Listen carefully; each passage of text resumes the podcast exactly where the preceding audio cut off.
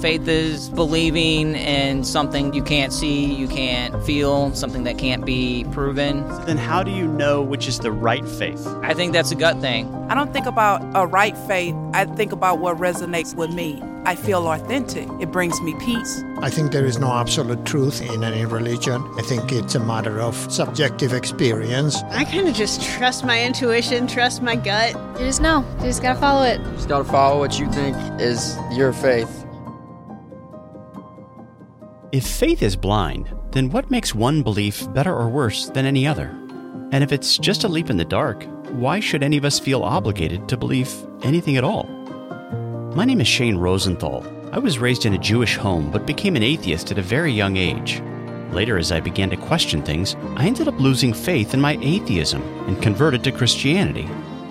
Since that time, I've never stopped asking questions, and I've spoken with authors and scholars from all over the world in order to explore the beliefs and ideas that shape our lives.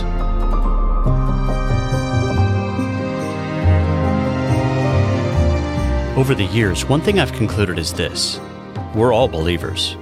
But because there are so many conflicting ideas and worldviews out there, we just can't all be right.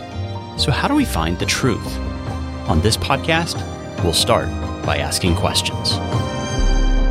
I'm really just trying to figure out what I believe right now.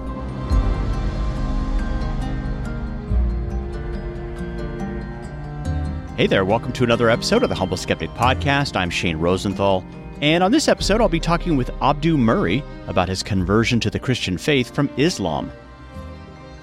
Abdu is the president of Embrace the Truth International and the author of a number of books, including Grand Central Question and Saving Truth, Finding Meaning and Clarity in a Post-Truth World.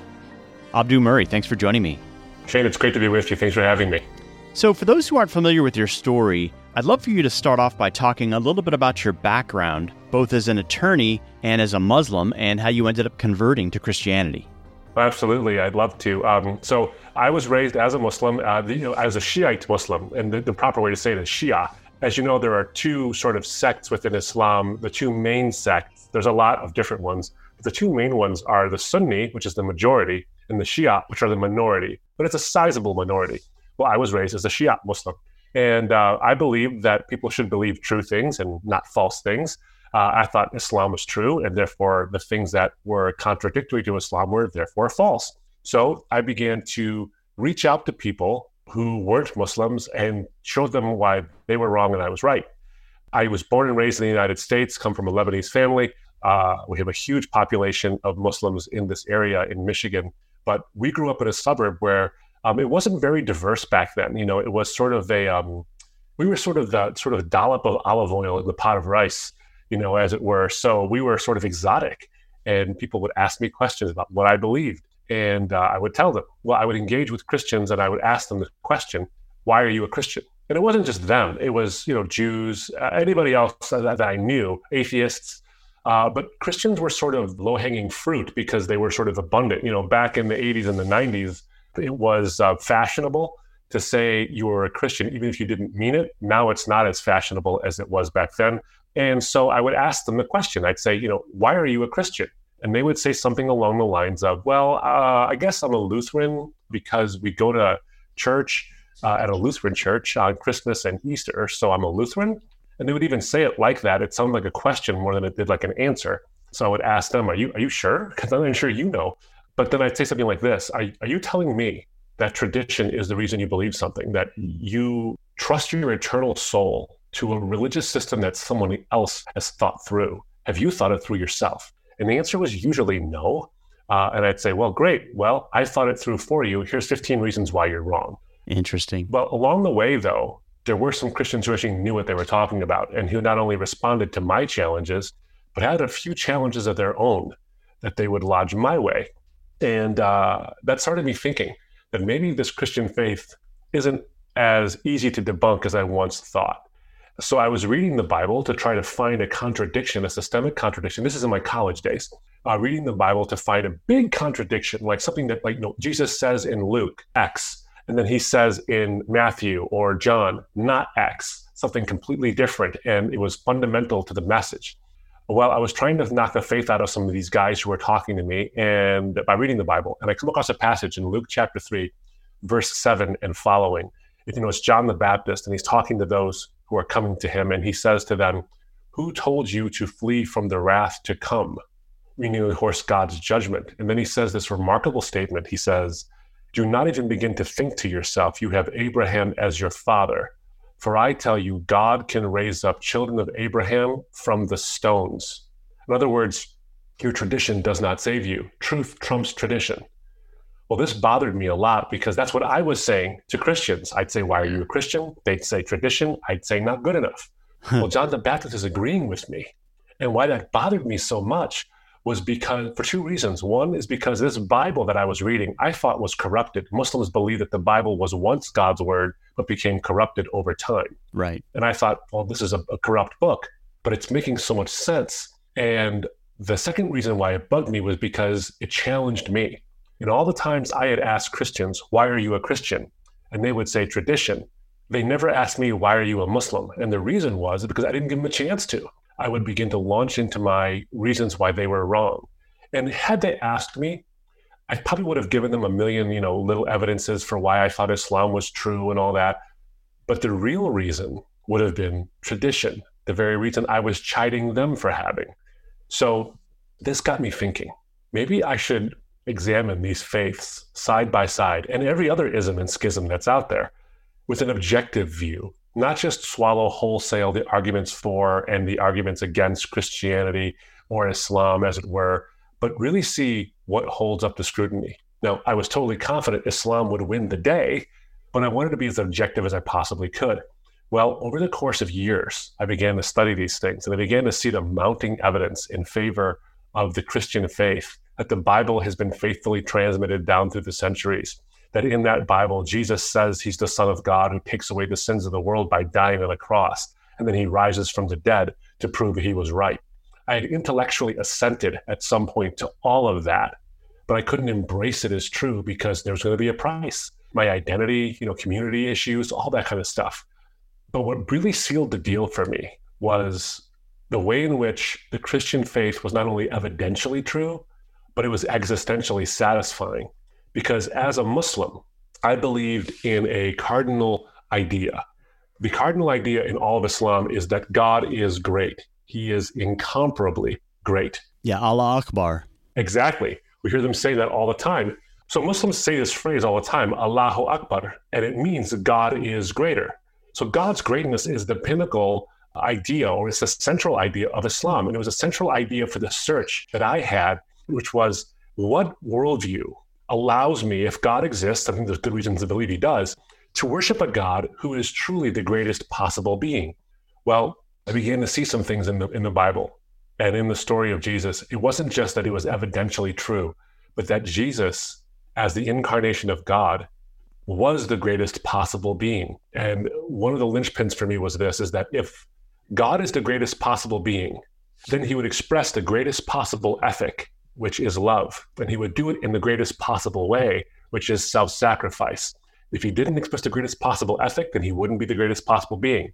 And if he didn't express the greatest possible ethic in the greatest possible way, then he still wouldn't be the greatest possible being.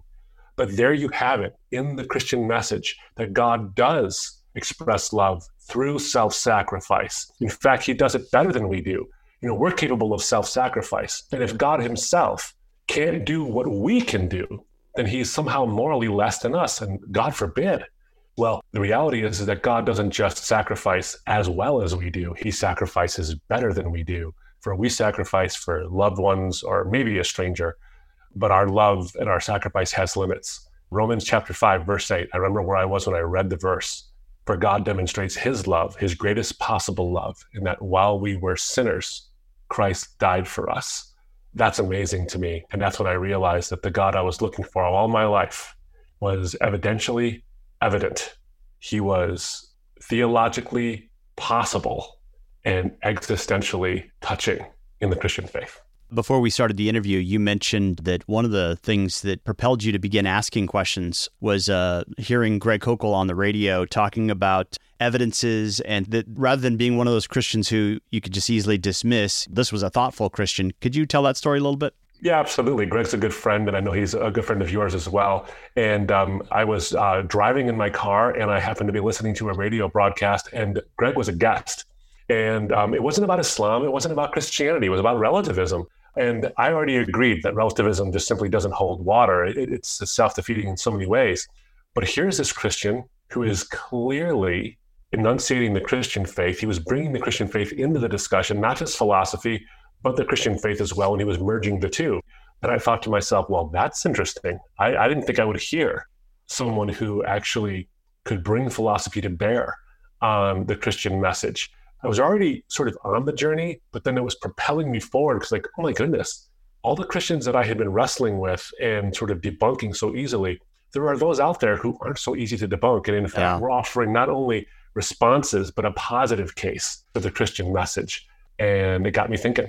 You write, having been a proud Muslim my whole life, only to be confronted with the evidence for the gospel, yet wanting so desperately to deny it.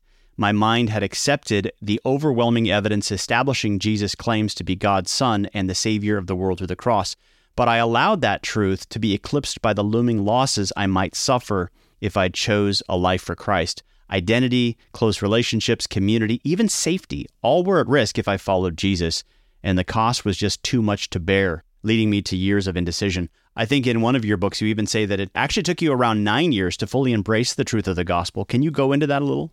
Sure, absolutely. Uh, it did take nine years. Um, it's funny because it didn't take nine years to find the answers. Those weren't hard to find. Uh, the answers aren't hard to find, but they are hard to accept.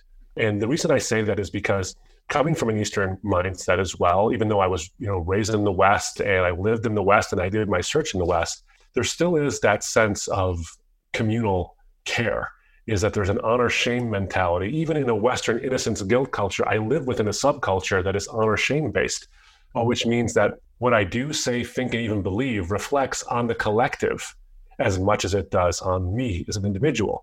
And if the collective feels shame about what I believe, well, then I become a shameful person, and that becomes very difficult to bear. And this is true not just in Islam, this is true in Hinduism and Buddhism and all their... In fact, I know Christians who left one denomination, who are Arabs, who left one denomination of Christianity for another, and they felt the same level huh. of fear and shame and scorn and these kind of things. That's a big part of what it means to be in the East. Uh, so a big part of it, though, for me was identity, because I liked being a Muslim. Muslims would ask me questions about Islam. Uh, there was a certain pride building up in that. I took a certain arrogant pride in my own sort of piety, that um, I didn't smoke, drink, do drugs, have sex before marriage. Uh, and so I, I sort of lorded it over people who did. I stood in quiet judgment of those who did. And so here I am faced with this worldview that says I'm a sinner and that all my piety is as nothing before God. And that if I chose Jesus to be my savior, or if I recognize that Jesus is my savior, well, then I can't be my own. And all the things that I would put my faith in, including my own image and including the sort of adoration of other people, I would have to give that up. And I didn't want to do that. And that identity was too much for me for me to bear in terms of loss. And it's funny because I remember reading so often the lines Jesus would say is that, you know, you have to deny yourself, die to yourself, and then come after him and follow him that way. That was something I flippantly read through until the, the evidence for the Bible and for the Christian faith became so obvious to me that Jesus's words were suddenly very pungent in my mind, uh, that they were hmm. just offshoots, uh, things that we read over so easily in the West. Yeah. Dying to yourself is a little bit more difficult if you take it from an Eastern mindset. In the East and the Middle East, you say, being unashamed of the gospel means more than just risking invites to parties, losing job promotions, or not getting into a favorite university. It could also mean loss of freedom and even loss of life. Unpack that a little bit. Yeah, I think that um, uh, in the West, we tend to be, have a, a little bit more of a, a comfortable Christianity. It's becoming more and more uncomfortable to be Christian, which is in one sense a good thing. I mean, there's a lot, a lot of bad to it as well, but in one sense, it's a good thing because people won't consider us background noise anymore. I think that what's going on in the East, you know, the B B C reported that there was a study done on the persecution of Christians outside the West. And they said it's almost a genocide. I'm not sure how it's almost a genocide. It looks yeah. like it's deliberately a genocide. But be that as it may, whether it's almost one or is one, reality is Christians around the world, especially in the East, are suffering a heavy, heavy price for their faith. But it's also the place where the faith is growing the fastest, mm. which is just a testimony to the history of, of Christianity. Wherever it's been oppressed is where it's grown the fastest. The blood of the martyrs is the seed of the church. Exactly right. Exactly right. I think that's that's univer- that's been true for centuries, and it's still true. Is that, you know, many of us wonder, would I be able to withstand that kind of persecution? Well, if you are uncomfortable for your faith, you'll get a good inclination of just how strong your faith actually is.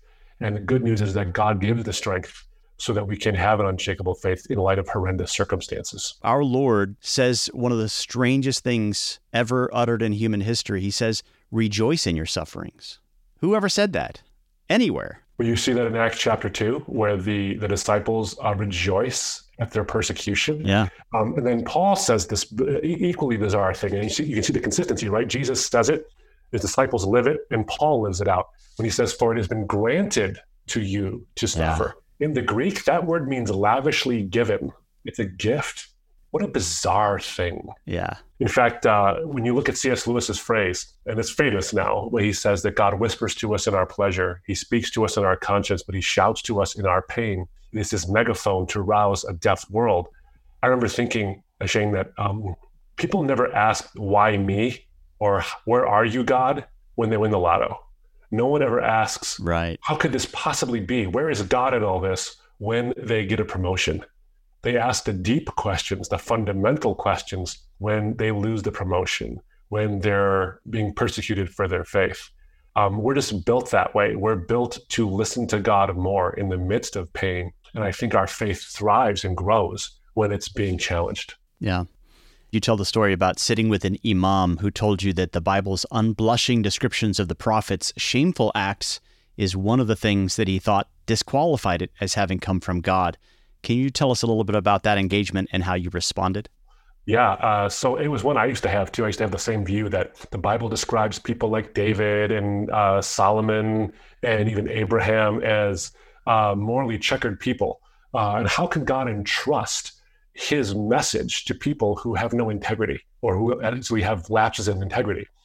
So this is why, this is why Muslims believe that the prophets are infallible. They, they, they can't be morally fallible. And I pointed out to him, I said, you know, it's interesting you say that because I'm a trial lawyer. And I can tell you this right now, is that whenever a witness comes to the stand and forthrightly tells you their flaws or tells you a part of the story that hurts their case, they become more credible in the eyes of the jury because they're clearly not doctoring the facts. Right. They look more credible, not less credible. And the very fact that the Bible, not that the Jews didn't realize, oh my goodness, how did we let this fact about David sneak in here? They knew it was part of the story. The fact that the Bible forthrightly tells you the shortcomings of its most important figures doesn't decrease its credibility, it actually increases its credibility, because if the Bible were full of legends, you'd have like a King Arthur type of thing or a Robin Hood type of thing where these men go from pretty good guys to paragons of virtue we should all emulate. That's not what the Bible describes. It describes people who are just like us, broken like us, like yet God uses them. So rather than actually showing a shameful side, it shows that God honors those who otherwise would bring shame for their actions. So it's interesting in the Quran, you see a story where Abraham takes his son up a mountain. They don't. They think it's Ishmael. We think it's Isaac, of course. That isn't important. The Quran says he takes his son up a mountain to sacrifice at God's command, to kill his son. And then God stays his hand. Now, what's interesting is in this particular story, in the Quran, it says, meaning in a royal we sense, God says, and we ransomed him, meaning the son, with a momentous sacrifice. So my, my question is this. What's the ransom for? What's the sacrifice for? If it was merely a test of Abraham's faith to see if he would do it, what's the ransom for? In fact, it's a, it's an important Islamic holiday called Eid al-Adha, where they commemorate this whole thing, the sacrifice. So if we don't need God's mercy, and it's not important, then why would Abraham sacrifice his son only to be stopped and then have his son ransomed with a momentous sacrifice? Maybe because even Abraham needs a ransom. Even his son needs a ransom. And that son eventually is ransomed by the son that God himself provides. And I think that's a bridge oftentimes to Muslims as well, uh, because we need to find a God who is who can balance the idea of mercy, which is getting what you don't deserve, right, justice, which is getting what you do deserve. And God is both maximally just and maximally forgiving or merciful. And how he does both is the cross. Back in twenty fourteen, you published your first book, Grand Central Question, Answering the Critical Concerns of the Major Worldviews. Can you give us an overview of, of what that book is about? Yeah, absolutely. It's actually my second book, uh, but my first one was more of a specific thing to the Middle East. Gotcha. And so the central idea there was every worldview, whether it's a theistic worldview or an atheistic or a non-theistic worldview, is trying to answer the central questions of life. If you have a worldview that's blasé about the big questions of life, you know, where do we come from? Why are we here? Why is the world the way it is? And how do we get out of this mess? If your worldview isn't trying to answer those questions, then you don't really have a worldview. What you have is a set of precepts that you basically stumble your way through life with. But every worldview tries to answer those four main questions. So what I do in the book, in Grand Central Question, is say that every worldview tries to answer all four questions, but particular worldviews focus on one of those as their grand central question. So it's broken up into three sections. There's a section on secular humanism, which is atheistic thinking, but it's more of a worldview, sort of outward-facing thing, and pantheistic thinking, uh, religions of the East, and their Western sort of iterations, the Western daughters of Eastern thought, you know, Scientology, Oprah, Chopra, and everyone in between. And then Islam, the uh, other, you know, sort of large monotheistic religion in the world. So each of those has their own grand central question.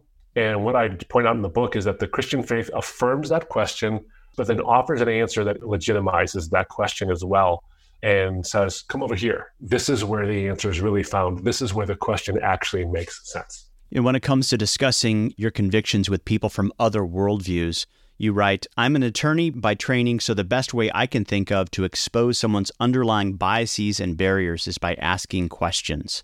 Why do you think that? There's a period, I was a civil lawyer, a civil trial lawyer, where, you know, you go in, there's companies, it's it's more about money than it is about criminal defense and all these things. Well, how do we get to the truth of what happened, whether it's a civil case or a criminal case? Is the lawyer asks the witnesses questions. The witnesses are the ones who actually give the answers. And the biases are uncovered for the jury to see, or the truth is uncovered for the jury to see. Now, during the course of a legal proceeding, there's a thing called discovery. And discovery is the period of time where the lawyers uh, review documents, they sit down with witnesses, they take their depositions, which is uh, under oath. Well, I've discovered that when you ask a witness questions, whether they're a lay witness or an expert witness, what they think, not just factually, but how they view the world comes out in their answers. It's a non-threatening way to get information, uh, but it also exposes the assumptions people make. I found this in the legal sphere. But I've also found it in my evangelistic encounters as well, uh, where you can expose the, the biases people come to, not just in how they interpret the evidence, but what they're doing in the conversation in the first place. So a good example was uh, I was giving a talk, one of my very first talks at a university level outside of a church. It was on the problem of evil from a Muslim and a Christian perspective. And I had a counterpart, a Muslim counterpart. And during the talk, there was this guy all the way in the back. And uh, you could tell he was upset with me and didn't like what I had to say when I was using philosophy and the Bible and other things together. Well, sure enough, the first person that could come up to me as soon as I closed my notes and we were over was this guy. He shot up. I could tell he was coming at me, man. And I knew he was going to be upset. And he starts saying, he starts yelling at me. And he says, um, you used logic and philosophy during your talk, but you believe something so stupid as the Trinity. How could you believe something so stupid?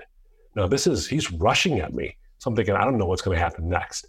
Well, I'm a big guy. I'm not a small man. You can't tell on video, but I'm six foot eight, two hundred eighty pounds. So I'm not easily intimidated. But I still don't want to get into this brawl, whether it's physical or even, you know, intellectual. Because I'm not interested in showing how smart I am or how smart this guy is. I want to have a real discussion.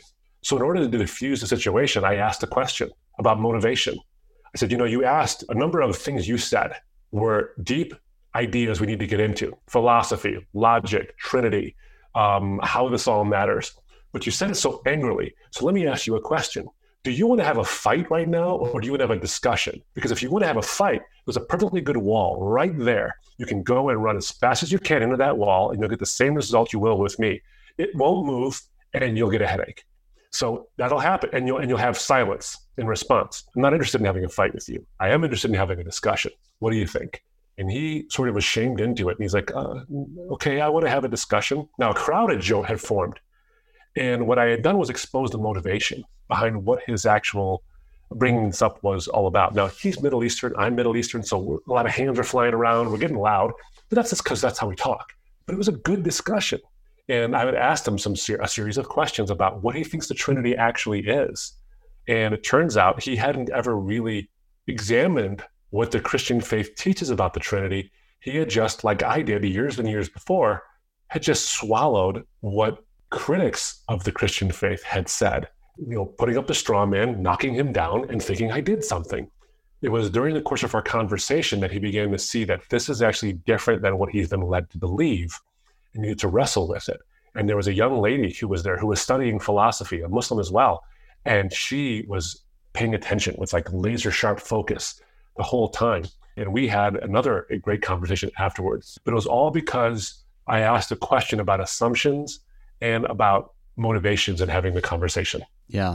You know, a lot of times that's not just a non-Christian problem where we get into the discussion, to the debate, primarily with the idea of clobbering the other person. You know, this is my view and I hold it tightly, but that's not really a, a helpful tactic, is it? It's not. In fact, when you have a conviction, it's not wrong to have a conviction, but we hold them with a closed fist, not an angry, defiant fist. I mean, we hold them tightly because they're important to us. You ever try to pry someone's fist open? It hurts both you and the person whose fist you're trying to pry open. It can be painful. So we have to recognize that, which is why questions are just gentle. They're gentle pressure to see if someone's willing to open up. And your goal is to win the person, not the argument. And that is the fundamental goal. Yeah. I've known too many people who have turned apologetics away from being the art and science of Christian persuasion and into the art and science of making someone sorry they asked. Right. Yeah. Showing how smart I am. Yeah, exactly. And that's and what could be more detrimental to a conversation than making someone either feel stupid or making you seem arrogant. Yeah. You say that everyone has an emotional attachment to their own view, no matter how trivial. Some attachments are more easily severed than others, but they're still there. And this, you say, is as true for Christians as it is for anyone else. Why is that an important point to grasp? Well, I think that as we try to wrestle with various ideas, in-house debates within the Christian faith, uh, there's two things. The first thing is, is that, let's say we wrestle over Arminianism or Reformed theology. I've seen it. It wasn't even on Calvinism versus Arminianism. It was over the rapture. It's pre-trib, mid-trib, post-trib. And one Christian says, whenever I see this God-dishonoring doctrine of a pre-trib rapture, I try to smite it with all of my might. Wow. Oh my goodness, how King James of you. But the problem with that is two things. One is it shows a lack of brotherhood and charity and fraternity within the Christian faith. And how many times have you and I, you and I both have heard this, is that how could I be a Christian when they can't even agree on what Genesis means? Right. Or blah, blah, blah. I think that's unfair, but I think it's understandable as a perception, and we give it to them. You say that careful listening, as important as it is, has become something of a lost art. Yeah, I, you know, I, I can't remember who said it, but uh, someone said that the biggest myth about communication is the perception that it's actually occurred. And I think that that's right. I'm sorry, what has occurred? Very good. um, I think that, uh, and I'm a victim of this as well, and everyone can be. We need to make sure that we are constantly policing ourselves on this phenomenon. Do we listen to understand, or do we listen to respond? We have what I call yeah, but syndrome. It's like a Tourette's syndrome, but all we say is, yeah, but. Someone says something, we say, yeah, but, yeah, but, yeah, but. It's like you're saying yeah, as if you're hearing what the person is saying, but you're saying but because you cannot wait for them to be done. Right. So you can have your say. There's a time to have your say.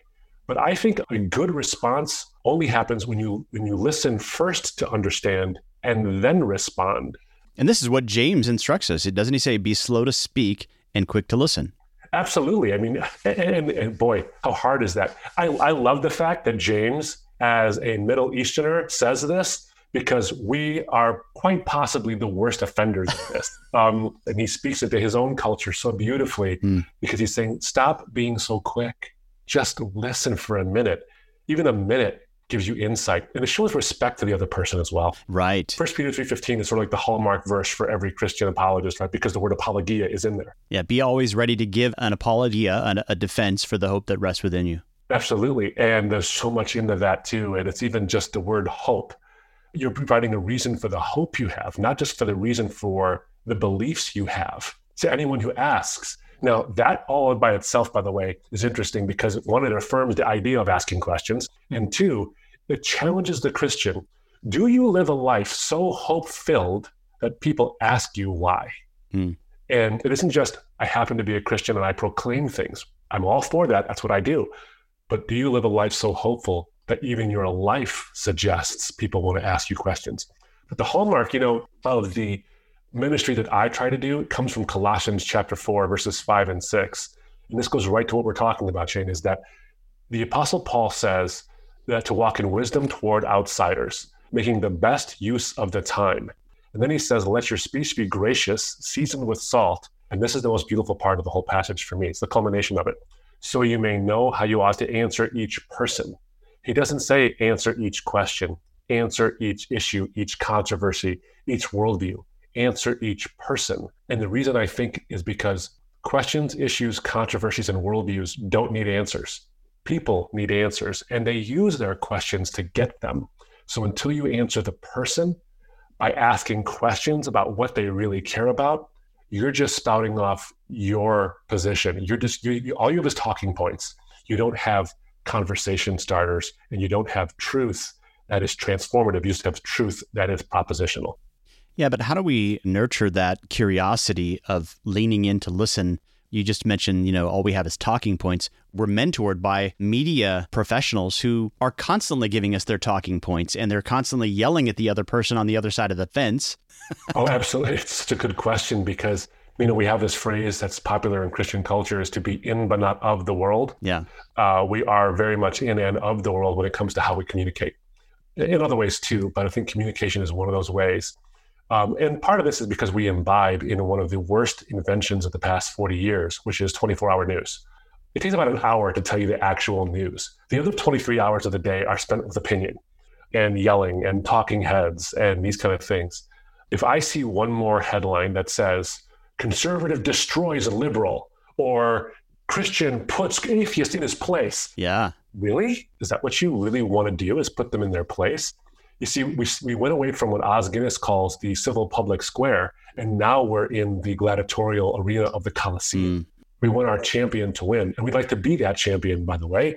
So we engage in this. And there's a sense of urgency that's part that attends to this, is that we see, first of all, we see us versus them. That's the first thing. So I would say the way to cultivate true communication is to not see your engagement with someone as us versus them, is to say that we're in this together. If the gospel teaches me anything, it's that I am a sinner in need of a savior, and I found that savior not because I'm so great, but because God is great and calls me to that, that knowledge of who Christ is, and that I need his foreign righteousness. And so they, whoever they are, was once me. Yeah. I think that, that us versus them mentality needs to be done away with. And two, it's to see the fundamental starting point of the Christian faith is that we are all made in God's image. All of us are made in God's image. Nancy Pelosi, Donald Trump, Boris Johnson, my dentist. We're all made in God's image. Surely not your dentist. No, that's, there's, there's sometimes I wish I think, you sure? This guy too? No, he's, he's, he's a good guy. But yes, indeed, even when I'm in pain, I have to remind myself, Christ died for this guy too. In in twenty eighteen, you released your third book, Saving Truth, Finding Meaning and Clarity in a Post-Truth World. What's this book about in a nutshell? Yeah, in a nutshell, it is on the whole idea of a post-truth world and how do we respond into a world that doesn't deny that truth exists, it just denies that truth is important. Um, I think we're living in a post-truth world and not a postmodern world anymore. I think postmodernism has died its death, but from the ashes of postmodernism isn't the idea that truth is important, it's a post-truth idea. So the, the fundamental distinction here is this, is that postmodernism says there's no such thing as truth. But you can reason with someone like this. In fact, I heard Greg Koukl on the radio reasoning about why postmodernism is false, because it's self-defeating. When you say there's no such thing as truth, that statement's either true or it's false. And if it's true, then there is truth. And if it's false, then why did you say it? Uh, these kind of things. But post-truth doesn't say there's no such thing as truth. Post-truth mindsets say truth is important, but only insofar as it feeds and satisfies my feelings and my preferences. So truth exists, but I don't care unless it happens to comport with what I like. Yeah, you're right that we don't care about the truth if it gets in the way of our personal preferences. In this soft mode of post-truth, the truth exists objectively, but our subjective feelings and opinions matter more. Yeah, and that's difficult because you say, how do you talk to somebody who looks at you and might even nod politely, or nowadays not so politely, um, at your claims you're making? Uh, when you give them facts, evidence, reason, and logic, and they look at you and say, yeah, but none of that matters because I feel like this. And they're like, okay, I, I hear what you're saying. I can even acknowledge what you're saying is true. Doesn't matter. How do you actually talk to that person? So saving truth is about pointing out the consequences of a post-truth mindset, because we're increasingly a pragmatic society. Tell me what works. I'll believe what works. I'll do what works. Well, if you can expose that post-truth thinking doesn't work, then people will go away from it. And then what are they left with? Well, they're left with the truth.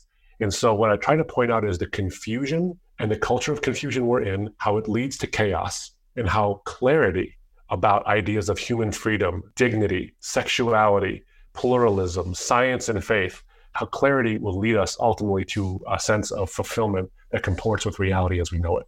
You also say that if the evidence fits our preferences and opinions, then all is well and good. If it doesn't, then the evidence is deemed inadmissible or offensive, with offense being a kind of solvent against an otherwise sound argument. Uh, that reminds me of one of the events we find in the Gospels when uh, the disciples came to Jesus and they said, uh, did you know that the Pharisees were offended by what you said? And he just simply responds to them saying, pay no attention to their offense. They're blind guides. You know, so that idea of offense, of being offended, is nothing new really, but it's simply something that appears to be increasing as our culture becomes more influenced by feelings rather than truth. Would you agree? I totally would agree. In fact, as I pointed out, offense is the universal solvent, because what it does is, is that it insulates me from actual argument and actual engagement. If I can simply say, I'm offended by what you said, and you'll notice something too. When it comes to various claims, everything becomes either racially insensitive, sexually insensitive, socially insensitive in some way, religiously insensitive. And it becomes more and more a stretch to say, really, that's insensitive? How is that possibly insensitive? And the reason is, is because if I can label you as an offensive person, well, then I can shut you out. Right. I can completely discount every argument you have so that when you bring facts and evidence and reason, I don't have to become uncomfortable anymore. You see, I think we've equated being uncomfortable with being offended. And that isn't the same thing. We're su- the truth is supposed to make you uncomfortable. It's supposed to challenge our views. All of us, whether Christian or non-Christian, believe it or not, we all have faulty views. And when the evidence comes against those views and the truth smacks us in the face, we're supposed to be uncomfortable, because without the discomfort, we won't grow and change. But offense becomes the solvent that prevents a sound argument from being entertained. Yeah, you talk about the problem of the confirmation bias, that a lot of us, instead of searching for the truth, we're actually more interested in confirming what we already believe, so that things that we hear from the outside, if we're listening, end up just making us feel uncomfortable. That's the way it works. When other things that don't comport with what we already assume to be true, it just kind of causes us pain. And when you experience that discomfort, it's actually a moment to have some self-realization that, wait a minute, this is a different worldview, a different idea. Let's think it through instead of reacting emotionally. Yeah, and you know, I can speak from experience on this. You know, before I chide the world for being post-truth, I got to remember something. I was once very post-truth. You know, I believed in truth. I thought Islam was true. I thought other things were false, and I said, I'll go where the evidence leads. But it took me nine years to become a Christian, because for the longest time, my preference was that either this worldview of Christianity isn't true, or I can syncretize it with Islam so I don't have to make a decision. And so I was quite post-truth. I claimed truth was important, but I knew my preferences and my feelings mattered more. So before I chide the rest of the world for this, I have to recognize this instinct within myself. But yeah, I think that the role of feelings uh, has been so romanticized and so um, lionized as a virtue that we say words like, let me tell you my truth. Right. What they really mean is my perspective. So this can be valid if understood from perspective. So let's say you have a victim of sexual assault and someone says, I wanted you on the show today so you can speak your truth. What they mean is tell your story. But what the culture has now transformed that into is that I can tell my truth in terms of how I feel sexually, how I feel in a gender sense, how I feel in a religious sense. And because it's quote unquote my truth, it becomes sacralized, it becomes sacrosanct. You dare not challenge my truth. But why? Because each individual person is no longer a free individual. They are an autonomous individual. And that is a different state of affairs. Freedom and autonomy are not the same thing. And we become gods in our striving for autonomy.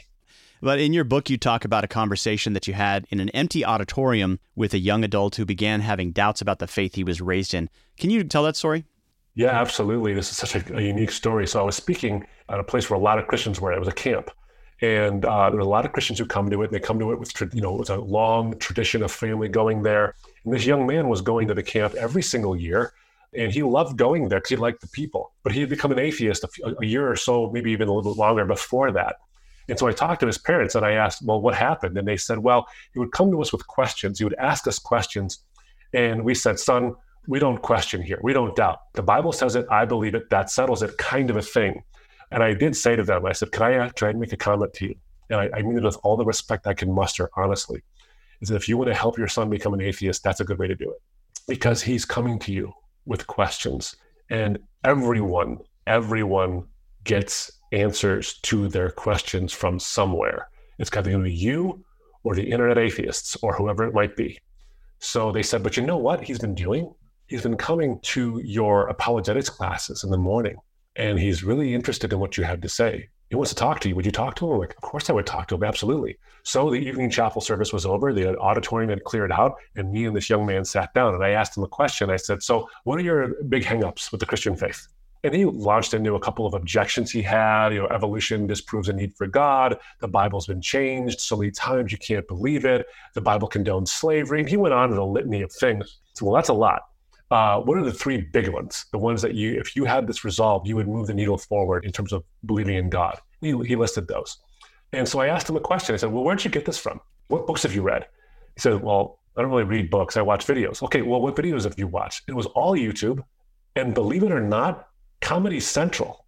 Like, are you telling me you've come to your opinions about God's existence from a channel that literally has the word comedy in the title? Really, you haven't read one book on it? Can you name for me any Christians you've read who've responded to the objections you've heard? None, none. Or even any videos, none. This is one of the first times you'd ever heard a Christian actually respond to any of these objections. So my question back to him was, do you want atheism to be true? Or are you curious if there's a God? Because it sounds like you want atheism to be true, judging from the fact that you haven't read any Christian responses to this stuff. Just simply swallowed everything atheists have told you. And you've swallowed it from the probably the least critical thinking atheists. A lot of great atheists you should be reading. Well, we had an amazing conversation. It was long, it was good. And I said, any questions more? He's like, no, you've answered. I, I had a thing to do. I saw the parents and they said, this has moved the needle significantly. Only because, not because I'm so eloquent and so bright. That's not the reason. I hope it's not the reason, my goodness, because if that's the reason, we're all in trouble. It's because he longed to have questions actually answered. And I also did challenge his motivation. I think he wanted to buck the system. And when you challenge that, I think people actually start to realize their own biases and their own confirmation biases. And uh, it was a, a fruitful discussion after that because of that. Yeah, I, I think when it comes to young adults, especially those who are raised in the faith, there's kind of an assumption that this is the faith that your parents are handing you, and it's just assumed to be true in the family. But often, especially in, a, in an environment where, you know, you kind of have uh, the Bible says it, I believe it, that settles it, kind of a, you know, working theology, it's not okay to ask questions because that's sort of like voicing your doubt. And that's where young adults leave. But one thing that I find fascinating is the very Bible itself never states things that way. You look at the opening of Luke, it's, here's why, Theophilus, you can have certainty about these things. I've carefully investigated them. I've talked to the eyewitnesses. He doesn't say, I am God's mouthpiece, therefore God said it, you should believe it. Even if you look at Deuteronomy, it's like, why should I believe the future prophets? Here are the ones that you should believe, the ones who speak the things that come to pass. In other words, you evaluate what the prophet said and compare it to real history, and it has to correspond to reality. You don't believe the prophet if he isn't speaking things that correspond to reality. And so that seems to me that we need to do more work there, especially with our young. I definitely think that that's the case. And and to portray the Bible as the kind of book that actually welcomes questions. Right. It even welcomes doubts. Take a look at two examples that jump out to me in Jesus' own life. John the Baptist, he you know stands up to the authorities and says, "You've done wrong," and all these things. He's thrown in prison.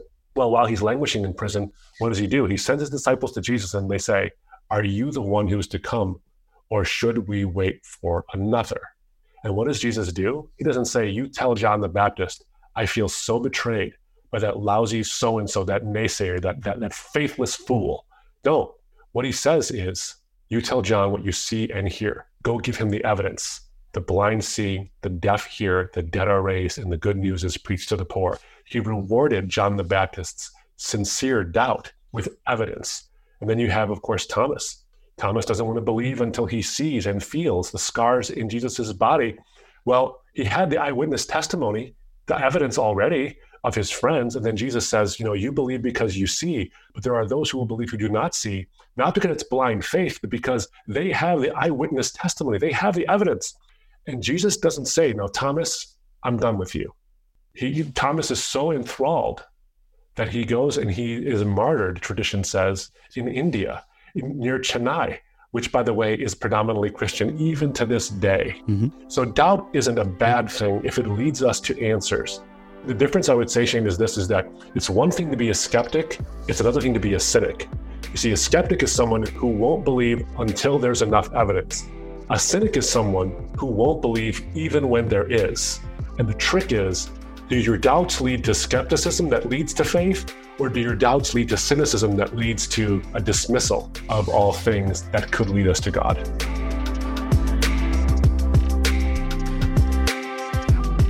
Well, thanks for joining me for this episode of the Humble Skeptic Podcast, as I've been talking with Abdu Murray.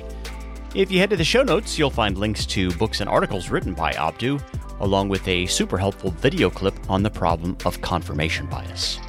Simply head to humble skeptic dot com, that's humble skeptic dot com, and I'll look forward to being with you again next time as we discuss the beliefs and ideas that shape our lives.